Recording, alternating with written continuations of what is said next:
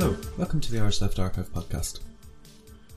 In this episode, we talk to Dublin City Council historian in residence Mary Muldowney about left approaches to history. Mary discusses her research and public dissemination of history, her advocacy of oral history and its particular utility in bringing out working class histories and history from below, attitudes to history in Irish academia and how they've changed, and some of the events of the left and trade union movements that merit greater analysis and recognition. We previously spoke to Mary about her own political background and experience as an activist and trade unionist in episode 7 of the podcast. Um, you'll find that in the feed. Mary mentioned the Robert Tressell Festival. If you're listening at the time this goes out in April 2023, the festival is taking place in Liberty Hall on the 6th of May and includes panels and talks on Tressell, his novel The Ragged Trousered Philanthropists, and on contemporary organising, as well as music and drama. You can find out more on the website at tressellfestival.ie. That's T R E S S E L L festival.ie. Uh, you'll find a link in the podcast notes as well. You'll find the Irish Left Archive at leftarchive.ie. Um, and if you want to get in touch with us, you can email us at contact at leftarchive.ie. So thanks to Mary for taking the time to talk to us, and thank you for listening. Thank you, Mary, for coming along, and it's very much appreciated. I guess we, I can throw out as a start why historical research is useful from your perspective, and then how you would link that into why is left wing historical research useful. Well, at the risk of being misunderstood, it's you know the old cliche about those who do not learn from history are doomed to repeat it.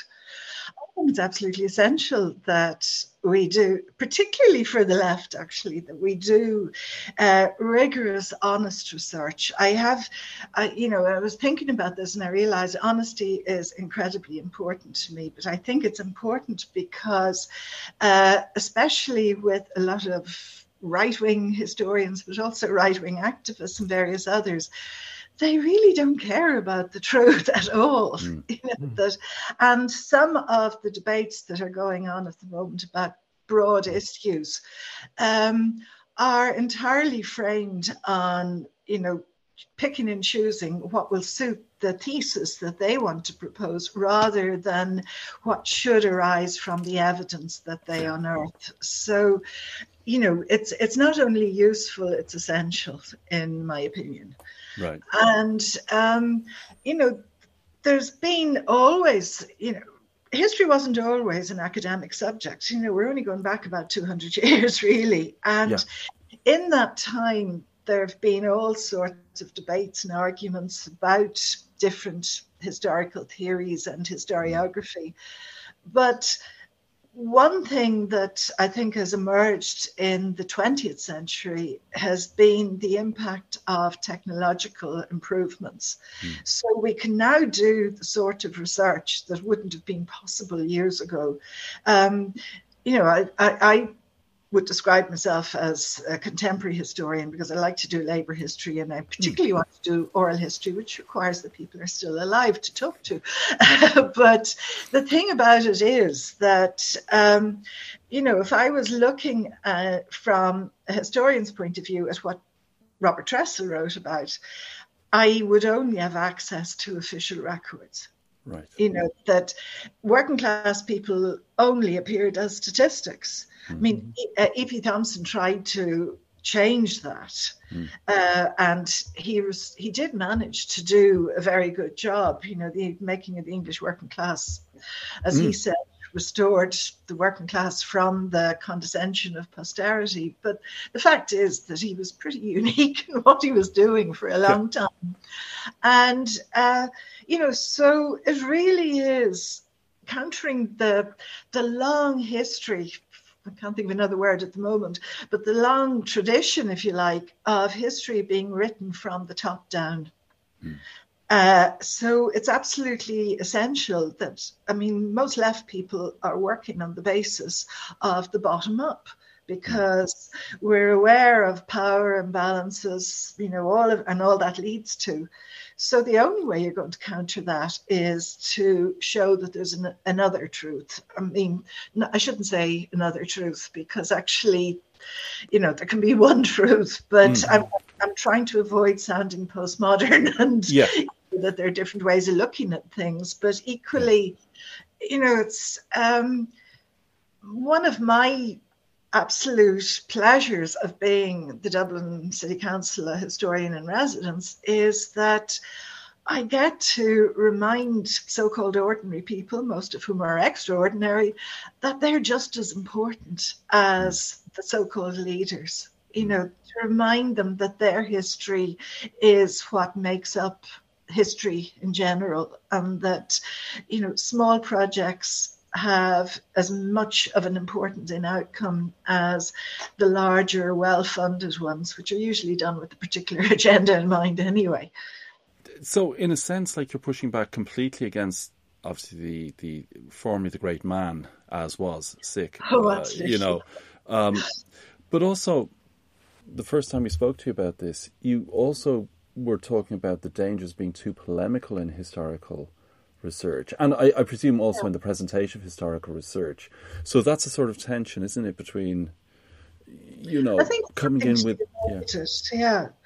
Um, I mean, sometimes it's difficult to avoid totally. You know, I mean, I've obviously got a very strong point of view about what I do, but so long as I try to be honest with myself in the first place, you know, am I seeing this as the evidence shows it was, and that I've done my best to find as many sources of evidence, or am I seeing it through the lens of somebody who wishes things were different? I had, when I was an undergraduate many years ago, remember one of um, Professor Patrick Kelly, who I think has sadly passed on, but he, I had been doing an essay on the levelers.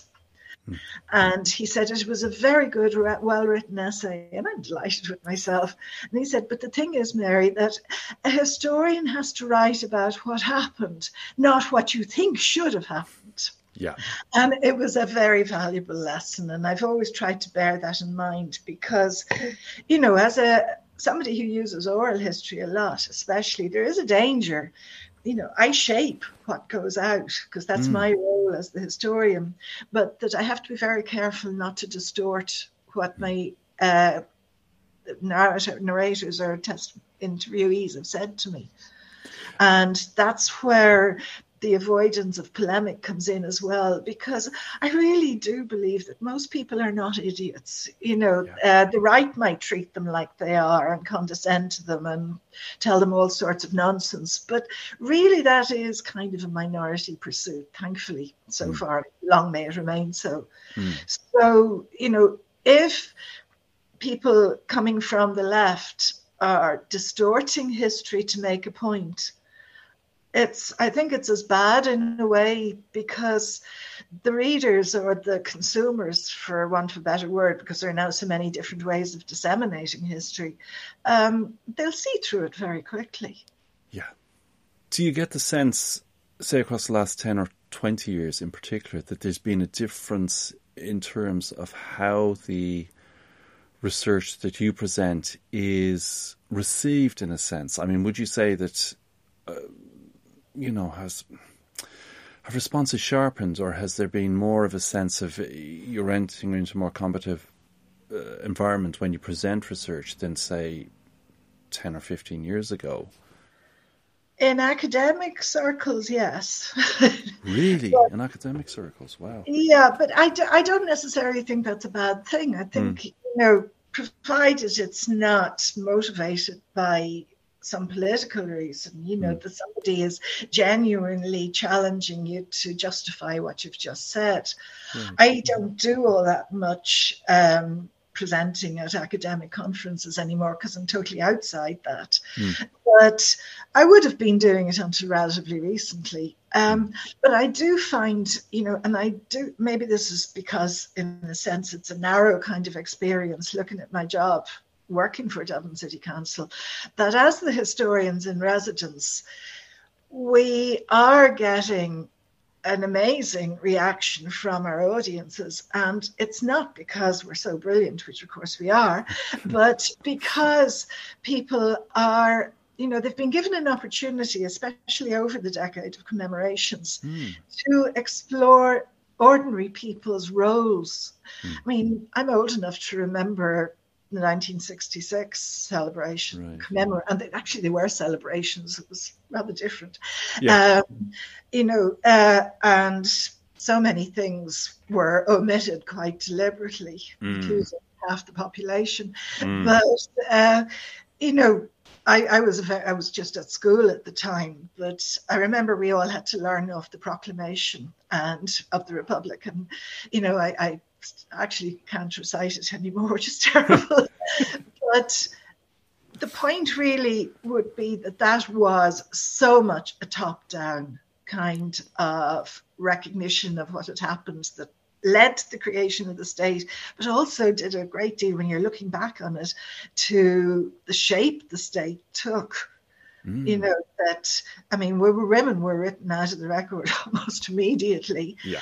Um, one piece of legislation after another that curtailed women's rights, and I'm only talking about women, but you know, there was one of the first. You know, we hear a lot about. Um, you know, Markievicz as Minister for Labour, but you know, she was fairly active in suppressing some major strikes it. Uh, and possibly the people she was working with, she wouldn't have had much choice. But at the same time, you know, that level of engagement, I mean, one of the most, some of the most important activities during the revolutionary period were under, was undertaken by unions and by, you know, we Mm. had Soviets in places that you would never have expected them to occur. Yeah. And because people were saying, well, look, if we're trying to change, we're, we're removing our overlords, Mm. let's not repeat we've had to endure. And of course, then we went ahead and had the Civil War and repeated exactly what had been happening before. But, you know, when you say, is it a sharper response? Hmm. Yes, it is, but it's great because it means people are thinking about it. So, so in a sense, actually, it almost sounds like, to a degree, and I don't want to put words in your mouth, but the manner in which the history of what we now see as a decade of commemorations, or a decade worthy of commemoration, um, and the manner in which that was dealt with in 1966 was in and of itself rife for some form of reassessment. We don't need to call it revision, but a reassessment I think reassessment is fa- is fair. Revision is very loaded in Irish Yeah. terms. Yeah, yeah.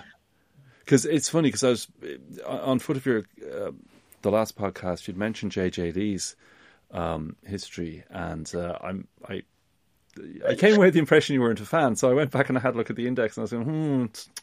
Now he does make a certain uh, in the introduction. He does talk about how there's a necessity of history to be sort of multifaceted, and then he talks about and then he talks about the historian as he. So it's sort of like, and I, I quite like JJ Lee's writing, but there's certain things where you go, mm, okay.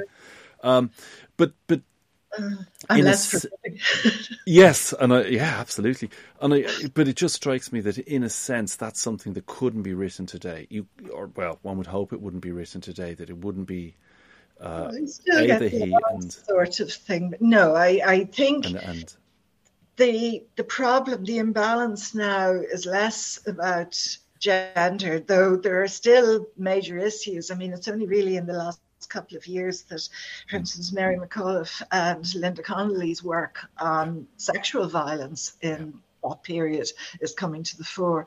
But I, you know, it's it's about class. We still haven't acknowledged the huge gulf in class, you know, in Ireland. Yeah. Uh, we've always argued we're not, we're a class-free society. Well, of course we're not. You know, it's, when you're looking at the various mechanisms that the state set up over the years, um, Yeah. You know, one of the greatest initiatives um, pushed through by a woman, Catriona Crowe, but would be the um, getting the on the, the military history witness statements online for for, for nothing for free. Yeah. And now the pension statements. They're an amazing resource. Now they're, you know, certain uh, caveats around them, but Mm. at the same time, you know, I don't think that that couldn't have been done. And when you look at the material that was given to the interviewers at the time, mm, uh, it wasn't so much telling them what they were to ask, though there was an element of that. But mm. there was also a great deal of curtailment about the narrative that they were permitted to talk about. Yeah. And, um, you know, which is a pity. Now, of course, there were a lot of people too chose not to give a witness statement, for mm. instance, because they weren't happy with the outcome of the Civil War. Yeah. You know, so th- there are all sorts of issues going on. It's not black and white or otherwise. But at the same time, I do think that class is the really big uh, elephant in the room, if you like, that hasn't properly been dealt with. Except, you know, by some notable exceptions, but not by the mainstream of history in Ireland. And do you think there's any way around that? I mean, do you think there's a way the class can be addressed in the context of uh, Irish historiography in the 21st century? Because it, it, seems a remarkable omission, to put it mildly, obviously. Yeah. Um, yeah, I think, I mean, it is being dealt with to some extent. Uh, for instance, you've got local history groups mm. that are definitely moving away from the great man mm.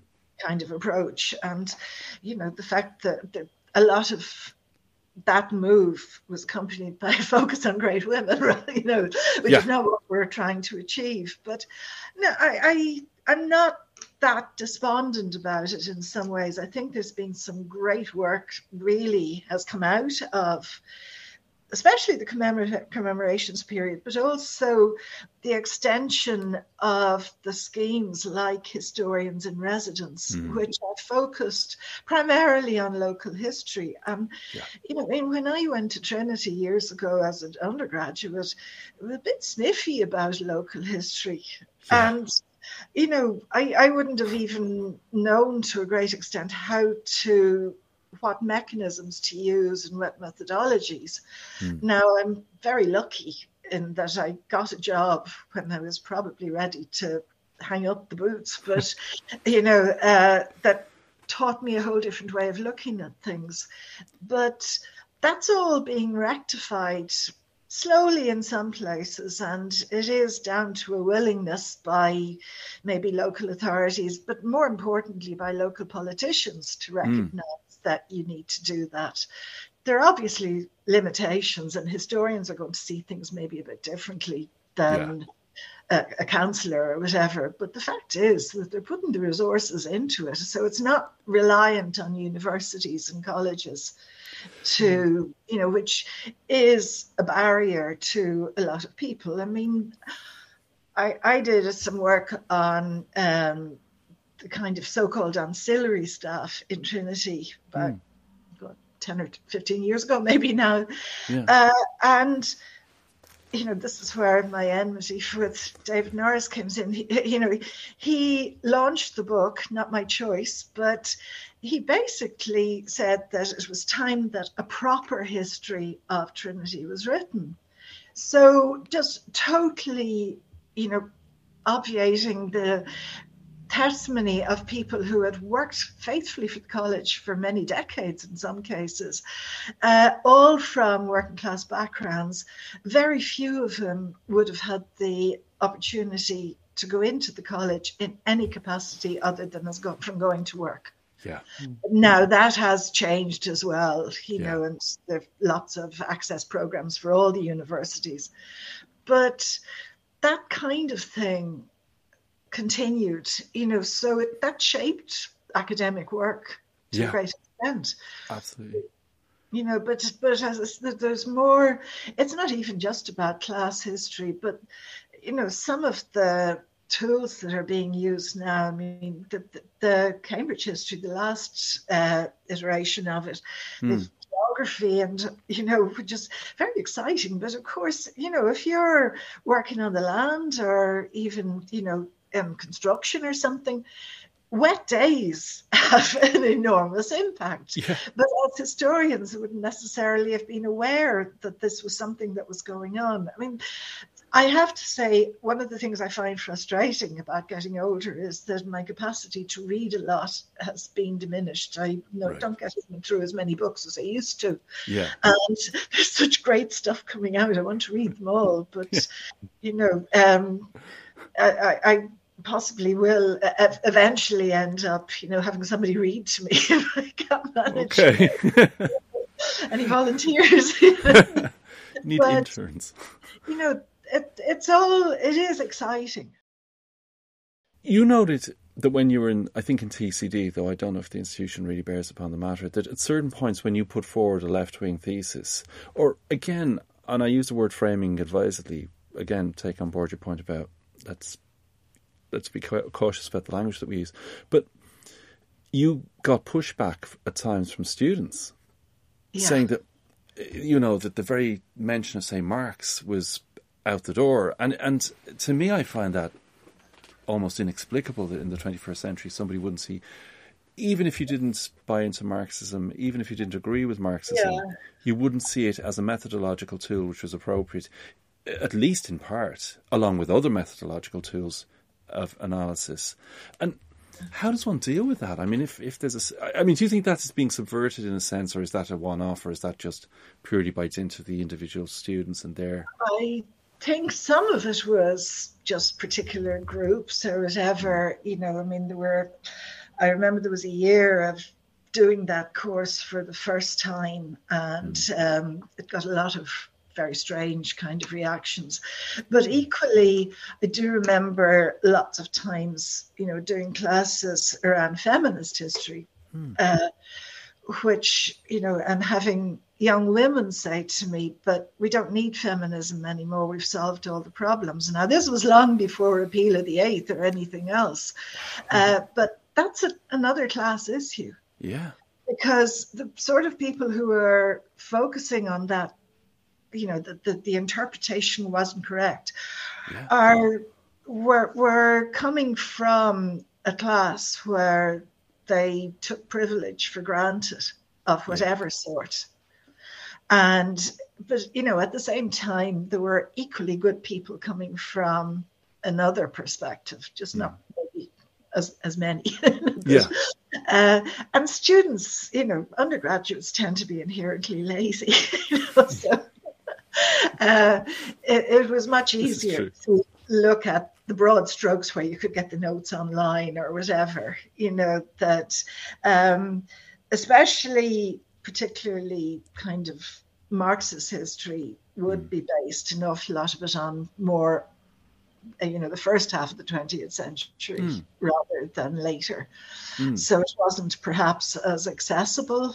I don't know, you know, that, but there were schools of historians in Britain, especially that, yeah, it- you know, and they did marvelous work. yeah. Uh, well, again, E.P. Thompson and well, yeah, you Hobsbawm to an expe- extent as well, Yeah. and uh, and, and and Thompson certainly saw it as a broad-based thing. I mean, he clearly understood like the necessity for gender and Oh, absolutely. Yeah. You know, but then he was a political activist as well. And I think that makes a difference. yeah, You know, Hobsbawm probably was too, but didn't kind come clean about it to the same extent. yes, um, you know, uh, I, I just, you know, it probably does come back to this honesty about with yourself as Yeah. a historian.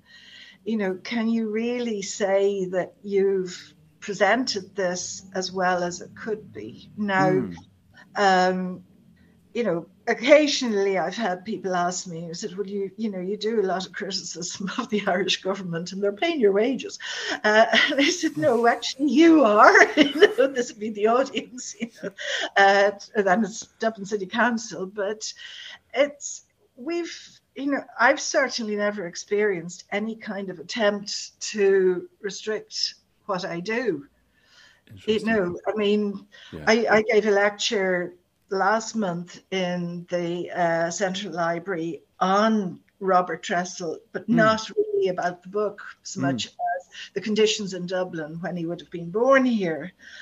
And uh, it had a very good audience, you know, nice big audience as well. But they were really, you know, that kind of response with very clear, sharp questions that showed they'd been listening and were taking on Yeah. board. But nobody suggested to me that, you know, I mean, I always come clean and say I'm totally here as a socialist as well as a historian. Mm. You know, get over it. uh, but I've never, I've actually never had a problem with it. That's interesting. You know, I mean, people, I think they appreciate that I do my best to present as much information as I can that they mightn't Yeah. have had before. Yeah. And, um, you know, that I'm, I am being honest about where I got it or why I see it in a particular way. Again, it comes back to the meaning of this and, and, and, and the utility of this. And I think people do find it more broadly very, very useful, as you say about local history groups and so forth. There's a real energy and enthusiasm around them. And I think then for historians to perhaps present uh, in a transparent way their the fact that they have an angle, but simultaneously that they're they're working from the facts. Perhaps that mitigates against any sort of negativity in that area. That the people say, "Well, that's grand," but if the facts are if the facts are the facts, then Yeah. people feel comfortable with that, and uh, you know they'll look at the superstructure perhaps in a slightly different way, and then they'll take that into account, or they'll factor that in, or they'll say, "Well, okay, that's you know." Uh, do you think that's an aspect to it as well? That if you're if you're completely open about where you're coming from, Oh, I think it's important. I mean, I've had the odd person, very few actually, over the years, who had read something that wasn't factually correct, but they totally swallowed it and believed it. And I would have said, you know, this happened uh, and these were the consequences. And this person would put their hand up at the end and say, no, you're totally wrong because so and so had different interpretation right? uh, I would try and persuade them that, uh, you know, I have the evidence to back up what I said. Mm. But you don't want to call somebody who's not there to defend their writing, you know, to be suggesting that they were deliberately misleading or anything. Yeah. And you also don't want to say to a member of the audience, I think you probably got that wrong when you read it, you know, Yeah. which is probably more likely. Yeah. Yeah, Uh, so, you know, generally what I do is say, can we agree to disagree? Hmm. Because I'm not there to argue with the audience in that, or with members of the audience. And it hasn't happened that frequently. right. Th- that Generally, people might come up afterwards to say, you know, it's a quiet word afterwards. Well, you know, I've read something totally different, and quite, you know, if if they're able to say where they got it, or everything, say, well, look, we're never going to. That historian and I are never going to agree. Yeah. So this is my interpretation, but his or hers will essentially be different. Do, do you think there's a sense where the left? I mean, there are, and I want again, I want to be cautious about the way I phrase this, but I mean, obviously, in Irish history, and in particular, dealing with the 1916, well, 1913, 1912 period through to um, independence, and Yeah. there seems to be these sort of sweeping. You know, there's this sort of. I'd liken it almost to a cavalry moving across a plain, and then another cavalry moves forward, and they move back and forth, and there's an awful lot of like um, contention over things that, in a sense, come down to a degree to interpre- interpretation. They're not entirely, I'd hasten to add, mm. but the left doesn't seem to be part and parcel of that process at all inside this in these conflicts, and without getting too deep into the weeds about the actual conflicts conflicts themselves. Do you think that's anything to do with the position of the left inside the society? That in actual fact, to a certain degree, it's a thread that's marginalised in Oh, our yeah. society, and it's not at the. I mean, it's not the central concern. And in a sense, there seems to be other disputes over the nature of republicanism or the nature of the activities of what occurred during the, the mm. War of Independence and after. And the left, in a sense, is an adjunct to that as distinct from being part and parcel of it. And has that got any, do you think that has any impact on the nature of how left wing historians function inside the society? Or, I mean, do you have any thoughts on that broadly? I haven't thought about it too much because there aren't that many avowedly left wing historians. I mean, there are a few brilliant examples. Um, I'm not going to boost their egos. No, we'll spare their blushes. but at the same time, you know, we are a minority. Yeah. Uh, but the left is a minority in Ireland. Yeah. Um, you know, it, it irritates me intensely to hear Sinn Féin and Labour being described as left. you know, that they really aren't, you know, and their their behaviour in successive governments indicates that. But um, the it is really, I mean, Ireland probably at heart is still a conservative society, and I mean that in most senses. Mm. But we're also, you know, a society that would like to do better.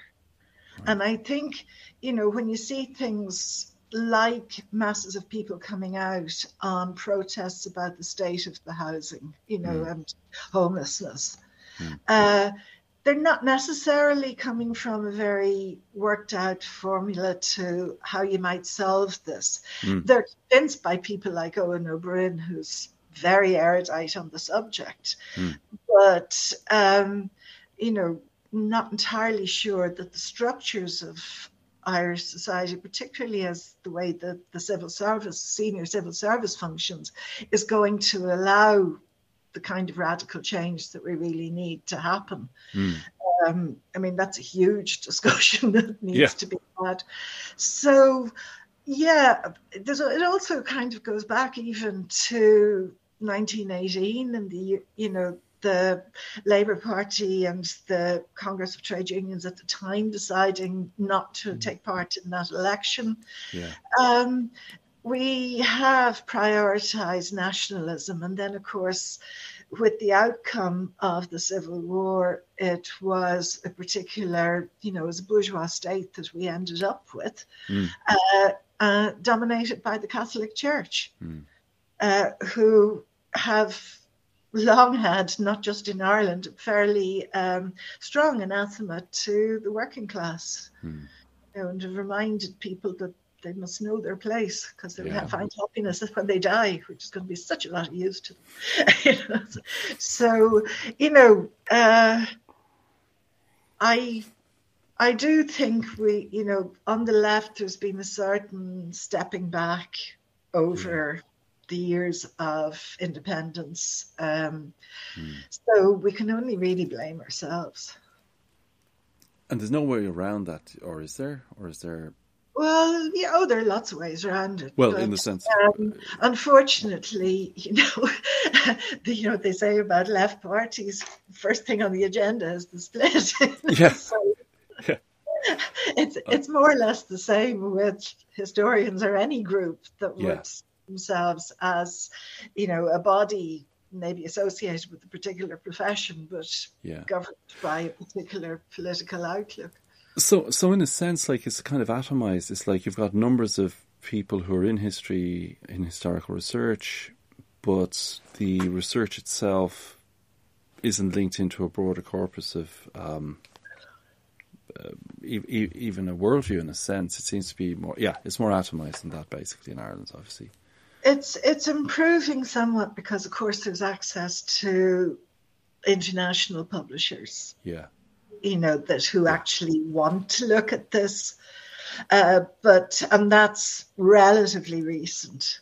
yeah, You know, um, it can be hard enough to get published in an, in a, you know if you're writing academic work. yeah, Uh, and if you're writing, trying to make history accessible and more popular, which is a horrible description because it, it in a sense, almost downgrades it. Mm. Uh, I think that's a totally valid pursuit, but Mm.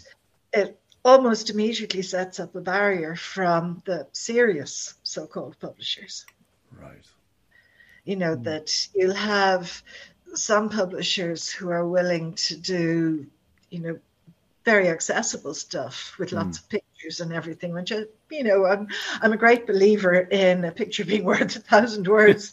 You know it, because it also is quite often the only way you can restore ordinary people to the record because you hmm. see a photograph of them maybe you know at a, a strike or a picket or some, you know, the activities that we have engaged with over the years of the state's existence to make changes. Mm. So all of these, they are very important, but there's all sorts of structural barriers there as well. Yeah. But, okay. but it's, you know, I, I, mean, I know probably I, I am um, an, apo- an, apologist for oral history and the value yeah. of it because it's going straight to the lion's mouth or whatever the expression is. Mm. You know, I mean, you're going straight to the person who experienced what they're doing. I, I had an unpleasant experience at my own Viva for my PhD. Um, I was referred back by the external examiner to focus more on the documentary evidence that I had found. And I was kind of, you know, was so shocked at the time. It, it, actually says an oral history. you know, that, uh, and I did what I needed to do. Six yep. months later, I came back, you know, but uh, a very eminent historian who, who, claims to like oral history, but she did the same thing to another student. You know that. Um, I I don't think that would that probably wouldn't happen now. I mean that's a long time ago. But uh, the uh, the thing is that those the people who would have had problems with working class history other than looking at workers as economic units. Mm you know, all of that, um, mm. they're still there at the top. That's, you know. and well, this, I mean, this is interesting as well because, like, obviously, an oral history does get, as you say, uh, gets straight to the heart of matters in a sense. And the testimony of actual people seems to me to be, yeah. you know, I mean, Zinn and others about what happened to a person in their life than the person yeah. themselves. And, and, of course, it it also links directly into working class histories. Oh, it's especially relevant there. Yeah, you know that. I mean, in the 60s when it was starting to become a, a recognized tool, not mm. so hmm. much in Ireland, that was later, it was often referred to as a way to reveal the hidden voices. Well, I don't think those voices are hidden anymore because mm. there are so many people looking at uh, using all of those methods. But, you know, there's also a danger that it's seen as a cheap alternative to more intensive research that you yeah. stick reporter in front of somebody and they tell you loads of things, but you still have to do all the homework. Yeah. You know, um, you don't know what questions to ask about something unless you've done at least a modicum of research to find out what might, you know, what's the view at the moment, what do we know now, and what can you add to it rather yeah. than, uh, you know, just uh, people aren't telling stories. They're, you know, it is history and it's research, but so it has to be conducted properly as well. So does that mean that you have a sense like that it's undervalued as as an area of historical well, research? I think you know there are, have been instances of institutions wanting to use oral history interviews mm. because you can play a recording of somebody talking, and because they're talking about the past, that's history. Yeah. Uh, and used maybe in exhibitions and things, which is all very well if you say this is a story, mm. but claiming its history and you haven't done the other work. Yeah. You know, it's um, the, the, the Grangegorman Histories project that I referred to. Mm. Well, you know, that's a serious history of mental health treatment in Ireland. Mm. But it has an agenda totally, which is to try and change the stigma around it that's been bedeviling yeah. people here for a long time. But it will be, you know, there's the expert working group that's steering the eventual, we hope, museum. Mm. Are all they're coming from different disciplines. I'm there as kind of the oral historian and Dublin City Council mm. historian but you know we've got uh, people from the National Archives, from uh, various museums, from the HSE, because they hold a lot of the records. Mm. You know, that it, it, has a very serious intention, which means that it will be handled as scrupulously as possible. Yeah. Uh, but we try and make it accessible because the um, you know a lot of the kind of intermittent pieces that are coming out of it. Uh, like, for instance, Paul Rouse recently wrote a piece about sport being used in St. Brendan's and sport in the local community. And mm. that's up on the RIA website mm. for Common Histories. Wow. That, that's an added bonus, this sort of thing, you know. Yeah. Uh, there's various, I'm going to be doing one on the cattle market, which is in the area. I mean, they weren't actually dealing with people in Grangegorman, you know, right. but uh, it's the thing is that it's about the the locality in which such an important institution was located for such a long time, yeah. and course, the different phases it went through. And because we're now into its third century of existence, mm. there's a bit more leeway in terms of looking at the medical records. And Professor Brendan Kelly has done fantastic work there. But I mean, he would never describe himself as left, but he is very uh, much, I mean, a very humane person. Mm. So it's done from that basis.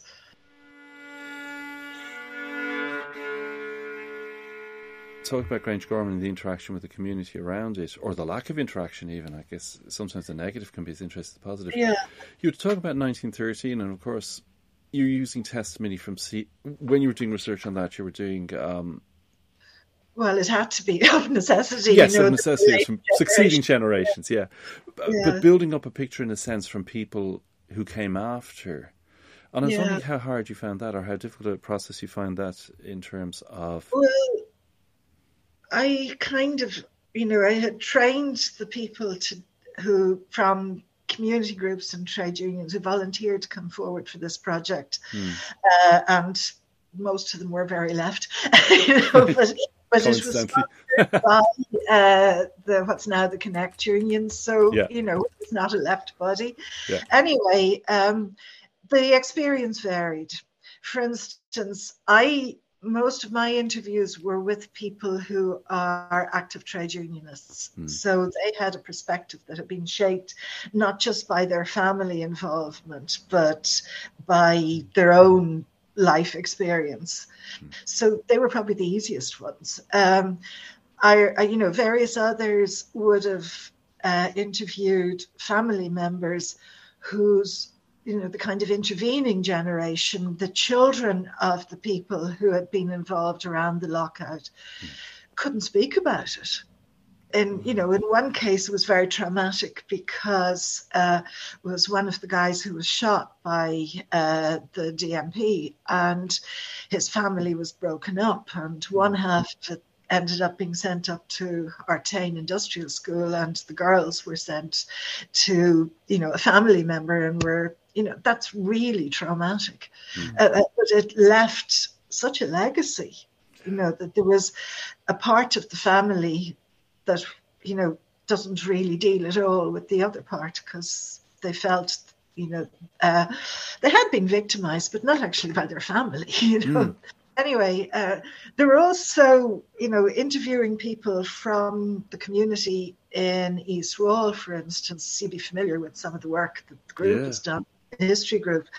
But that was, you know, I mean, it was almost the center, if you like, of the lockout and mm. the the greatest trauma to ordinary people down there. And, you know, one thing that fascinated me from that, again, coming back to the class thing, that, you know, a hundred years later, uh, Scabs Row was still being referred to because there were people who got houses out of the people who had stayed locked out yeah. on strike, yeah. um, had lost their homes, yeah. you know, and had been replaced by others.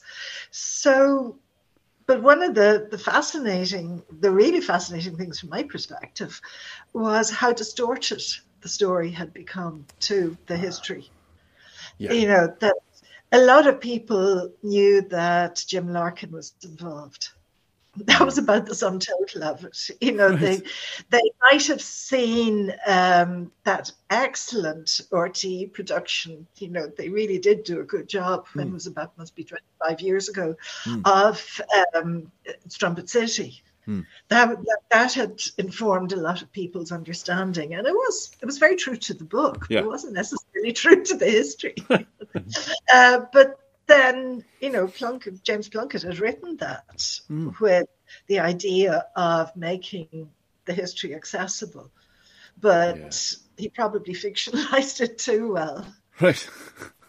so, so that's interesting. So there was sort of a resonances which might not even be, which weren't obviously correct resonances. History, yeah, They're but- artificial. Yeah, yeah, but this happens all the time. I mean, I, I often think that uh, something has happened because I dreamt it. Know, that- members of my family have always found this very amusing when I'm talking about something, but my mother does it as well. So it's kind of a genetic thing almost. Right. Yeah, you know, that we have such vivid dreams that we actually think they happened. Right. But that there's no excuse for a historian indulging in that. yeah, yeah, know, of course, of course. And Um, yeah.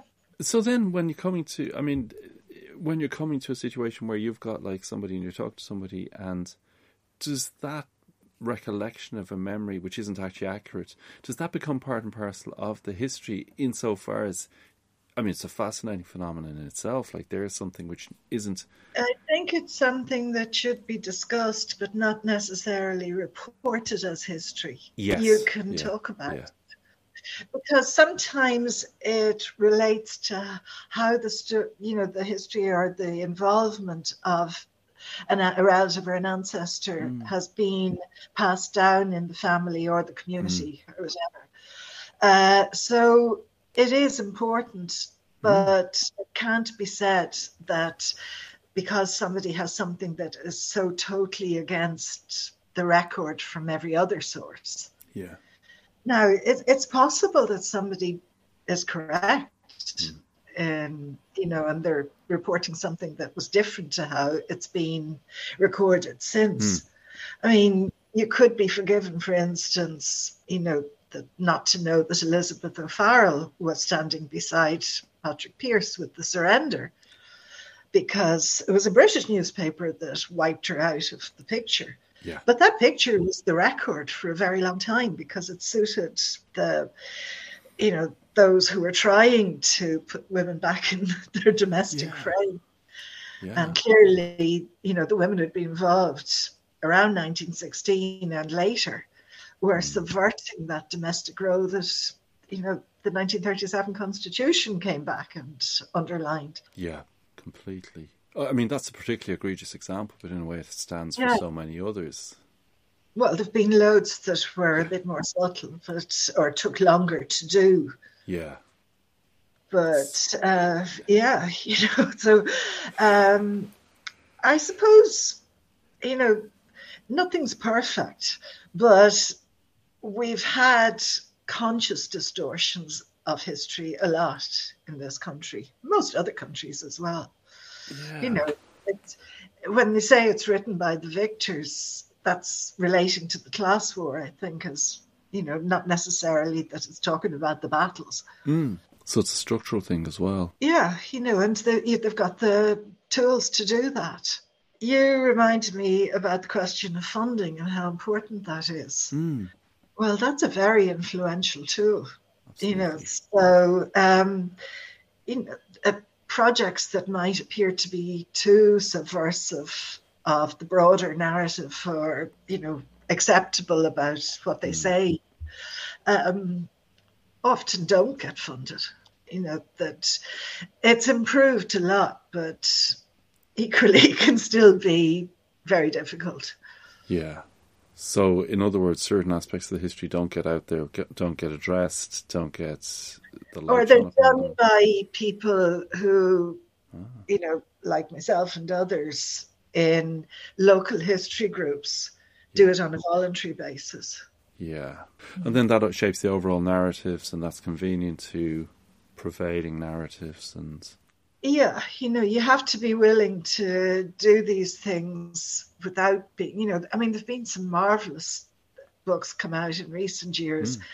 Uh, also, some great documentaries. You know, there's, there's been really great work done, but um, they're done by people within, I suppose, the privileged area of academic institutions for the most part, Yeah. because there's a respectability that goes with that.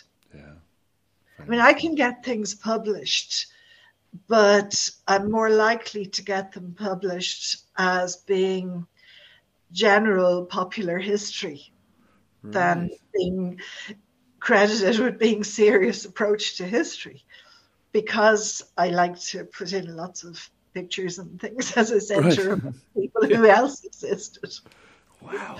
To me, there isn't a contradiction in terms of having pictures and so on and so forth, and having no, serious all. academic research. I mean, it's when you look at something like the Atlas of the Famine or the Atlas of the Yeah. Revolution, they are the complete proof that yeah. it, it's a wonderful idea. Uh, apart from which, it's also, I mean, to me, uh, from my own research background and so on and so forth, to me, it's absolutely essential. If there's imagery, throw it in because it's so useful. And the same with audio, by the way. I mean, you know, if there's if there's audio of people speaking, as you say though, right, if it has to be contextualized in such a way that it actually has a pertinence and a meaning. Otherwise, like, you know, and the same with the pictures as well. I mean, uh, the images of whatever nature they may be, the photographs, hopefully. Um, but what you describe in some ways is a situation where history and the left and or left analyses of, of history are are subject to a huge number of factors which make getting left history history from a left perspective or historical analysis from a left perspective out mm. that bit more difficult than it should be or it would be under ideal conditions.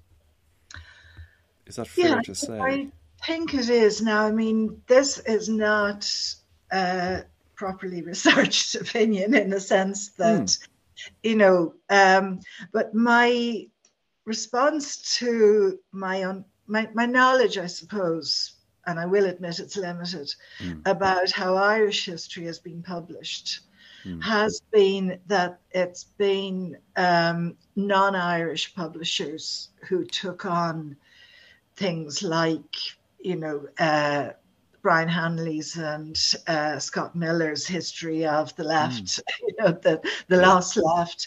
Uh, and even more recently, you know, Diarmaid Ferriter isn't particularly left, but he certainly is very broad compared to he, he probably I suppose left in the same sense that Labour is these days. Uh, you know, they're not right. yeah. Uh, but the, you know he's been with. Uh, I mean, it's only in recent years that he's been back with. So the Royal Irish Academy has published him, and you know that um, Gill and Macmillan. But that was when he got the professorship. So, you know, there's a certain tie-in between, I suppose, it's a safety for publishers as well that Yeah. somebody who reaches that eminent position of the professor of history at UCD Yeah. can be trusted. Yeah. Or somebody like me, that you know, it's much less known, Yeah. except you know, I give out about things a lot, so it mightn't be that appealing.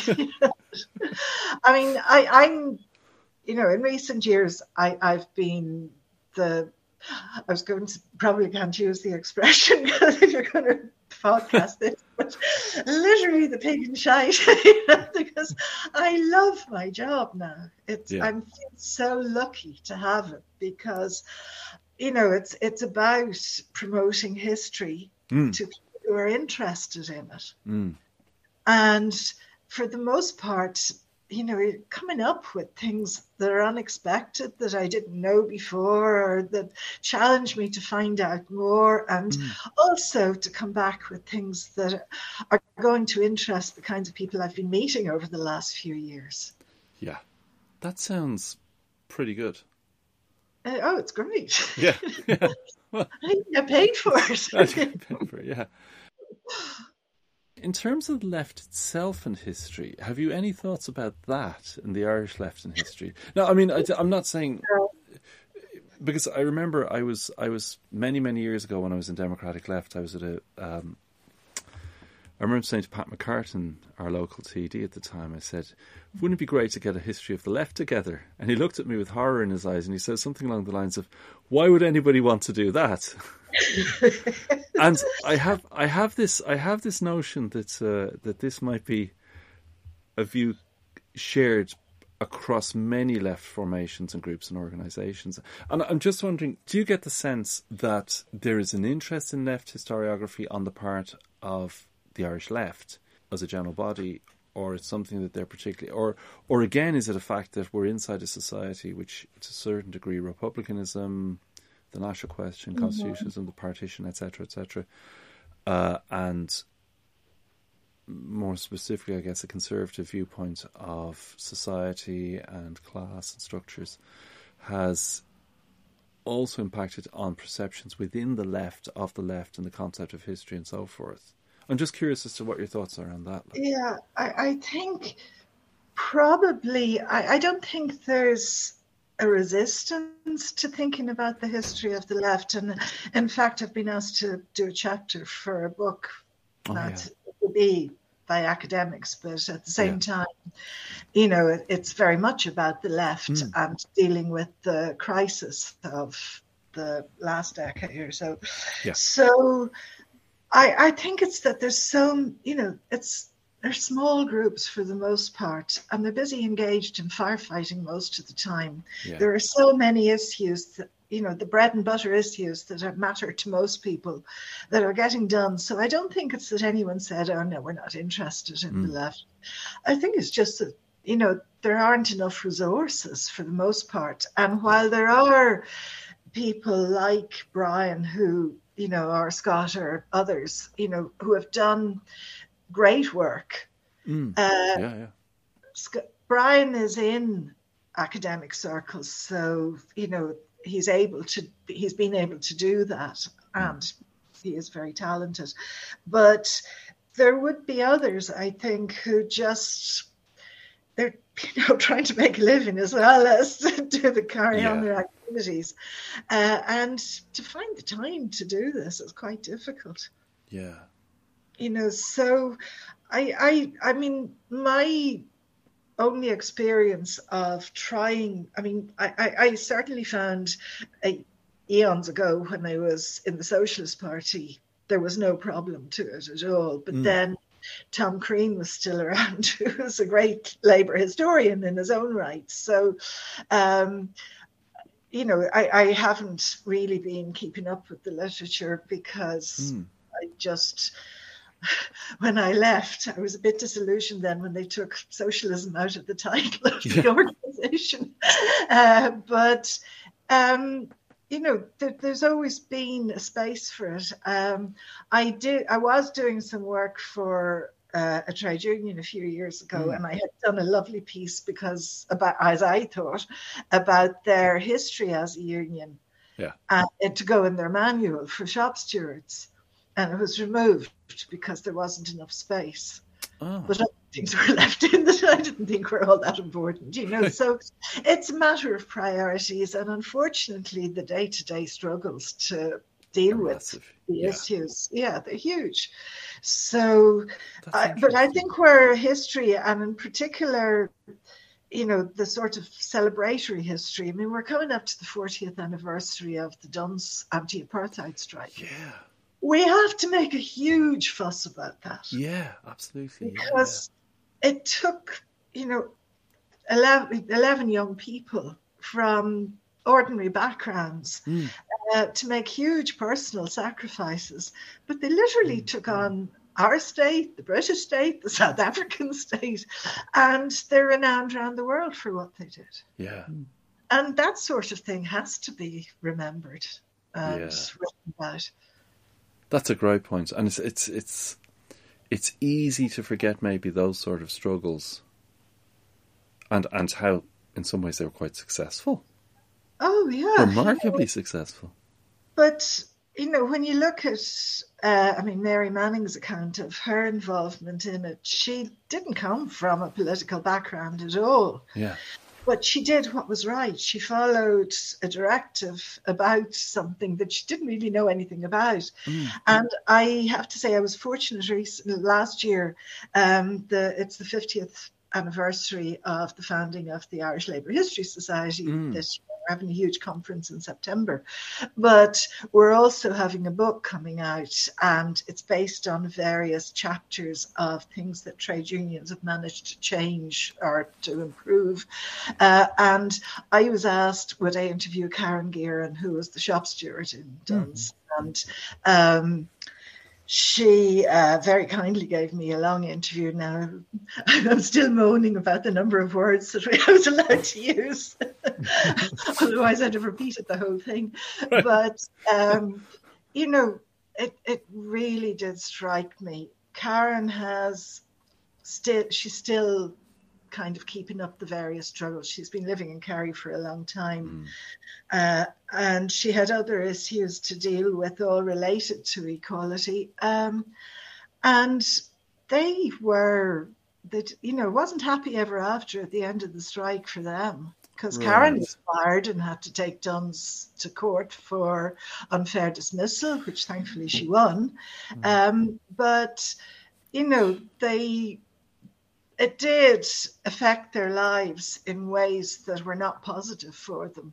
And yeah. while, you know, now it's recognized what fantastic examples they were, yeah. um, you know, at the time, the, the Irish state was the first to boycott formally South African goods, but they had done everything they could to oppress those young people outside Dunnes and Henry Street. Yeah. You know, the, the whole force of the state was being arrayed against them. Yeah. So I will be talking about it a lot next year, I guarantee. Excellent. That's really great. From your perspective, where are the areas that would be if just if, if you had unlimited time and resources, obviously you're, mm. you're going to be dealing with that, but are there other areas that you can think of which would be of interest to engage with uh, in terms of left activity, um, or even it doesn't have not specifically left necessarily, because in some ways the apartheid struggle, yeah, left liberalish in some ways, but uh, it depends on where people were in position in relation to it. But see, are there other examples you can think of? Um, from the last 25 years and so forth, which would be interesting to kind of delve into through oral histories or through investigation? Well, actually, you know, I mean, it's it's not again probably not a specifically left thing, but mm. the struggle for women's rights yeah. has been very much on the top of the agenda for trade unions. Mm. Um, and as we all know, trade unions aren't necessarily left, but they yeah. would have a lot of left or left members because yeah. it's a logical thing to be in a union if you're in a workplace, but if you're left. But you know, there would be others. There have been a lot of the strikes that have changed social conditions have come from left groups constantly agitating about them. Mm. And, you know, the left drove the anti-water charges and the anti-bin charges, and while we know they'll rear their ugly heads again at some stage, that's the epitome of the class divide. You know where those uh, impetus, you know, those in, initial plans came from, and who was saying, "Oh, it's totally reasonable to have double taxation about some things," yeah. you know. So, even just to explore all of those, but actually, you know, I mean, I can think of absolutely loads of smaller instances, mm. you know, just that have been involved around myself. Mm. Um, the Greyhound strike was you know that, that unfortunately that wasn't a success in yeah. the long term. But what it did do was bring out a lot of people mm. chasing bin parties around various areas, you know. But, you know, all of those things, they've been written about in, say, left journals or newspapers, mm. but to make them, to remind people who wouldn't have been directly involved, what can be achieved. Yeah. For the most part, you know, what even though, as I said, the Greyhound one was a failure mm. in actually improving things across the board. But it did give hope for a while. And a lot of people became politicized because of it and, and similar things. Yeah. So I think to try and explore the mindset that would have come out, you know, and oral history would probably be the ideal way to do that. Yeah. Because mm. most people are still alive from the ones I'm thinking of. Mm. I think they would have to be relatively recent, you know, to really mm. get the best out of it. Yeah. Um, I had done interviews with a lot of the activists around the 1983 referendum, and they're now with the Digital Repository of Ireland mm. um, to make them more publicly accessible because I realized I just wasn't going to have the time to finish that them. work yeah. through the other referenda. But there are other, there are young historians who are doing great work, you know, that. Um, uh, Sinead Kennedy in uh, NUM, you know, that yeah. and Camilla Fitzsimons. Now they're, yeah, you know, have written great stuff. Yeah. Uh, and if that kind of get, that they're both very left, you know, so uh, and belonging to organizations that weren't necessarily encouraging that activity. Right. Mm-hmm. I mean, certainly, you know, uh, myself and one or two others back in the, say, 2002 referendum mm. were getting word support, but not bodies for our activity around opposing the attempt to roll back the X judgment. Yeah, that's a lot of it comes back to it's not just the left; it's been particularly the labor movement mm. but that women's rights could wait. Yeah. Well, women's rights are human rights. You yeah. know? Actually, Absolutely. there's more of us than more of you. so, uh, you know, it, it's always been kind of that we need to solve the major problems, but yeah. actually, it gives such a boost when we do have victories. Mm. Now, the repeal of the eighth wasn't a particular, you know, wasn't based on a left initiative. Mm a liberal one, but um, it was a huge victory. But there's a lot still to do. Yeah, and uh, you know there, there's there are many other things like that, but I think you know to go back around, for instance, I'm trying to think when it was around the turn of the, the 21st century, hmm. um, the INMO became extremely militant and still are, and yeah. you know we've got Phil Hay talking at, you know, giving one of the keynotes at the Robert Tressell thing. Yeah. Um, so, you know, there have been people like that who wouldn't advertise themselves as being particularly left, but they're certainly blooming strong on the side of the working class. that's what we need to remind us that that is what can be done.